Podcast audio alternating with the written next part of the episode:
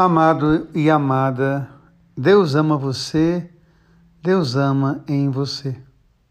Olhando a palavra de Deus, nós podemos perceber o testemunho de Estevão, aquele que é um cristão, aquele que traz o Cristo em si, aquele que é condenado injustamente, aquele que é acusado por falsas testemunhas, aquele que é apedrejado, mas que ao morrer entrega a sua vida.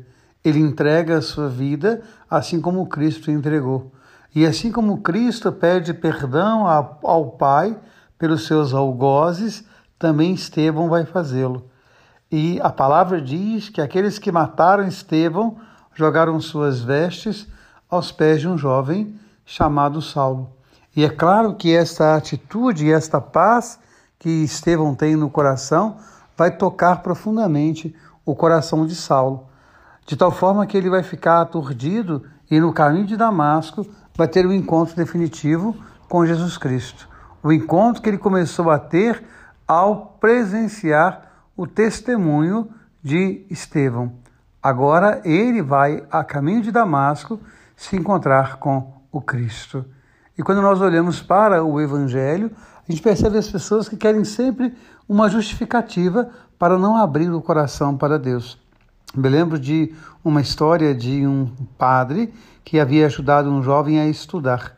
O jovem foi para a faculdade, se formou e, ao se formar, ele perdeu a dinâmica da fé.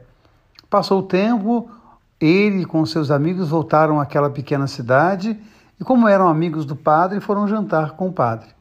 Durante o jantar, aquele jovem que havia perdido a fé começou a fazer questões para o padre.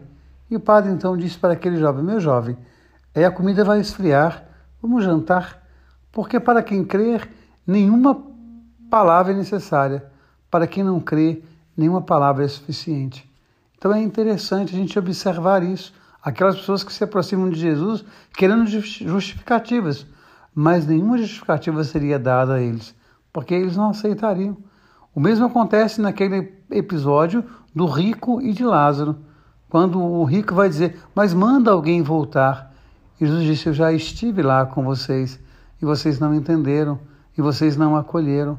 Então, que essa palavra hoje possa tocar o nosso coração de verdade, porque Deus ama você, mas Deus ama em você. E a partir de você, o amor de Deus se faz pleno neste mundo.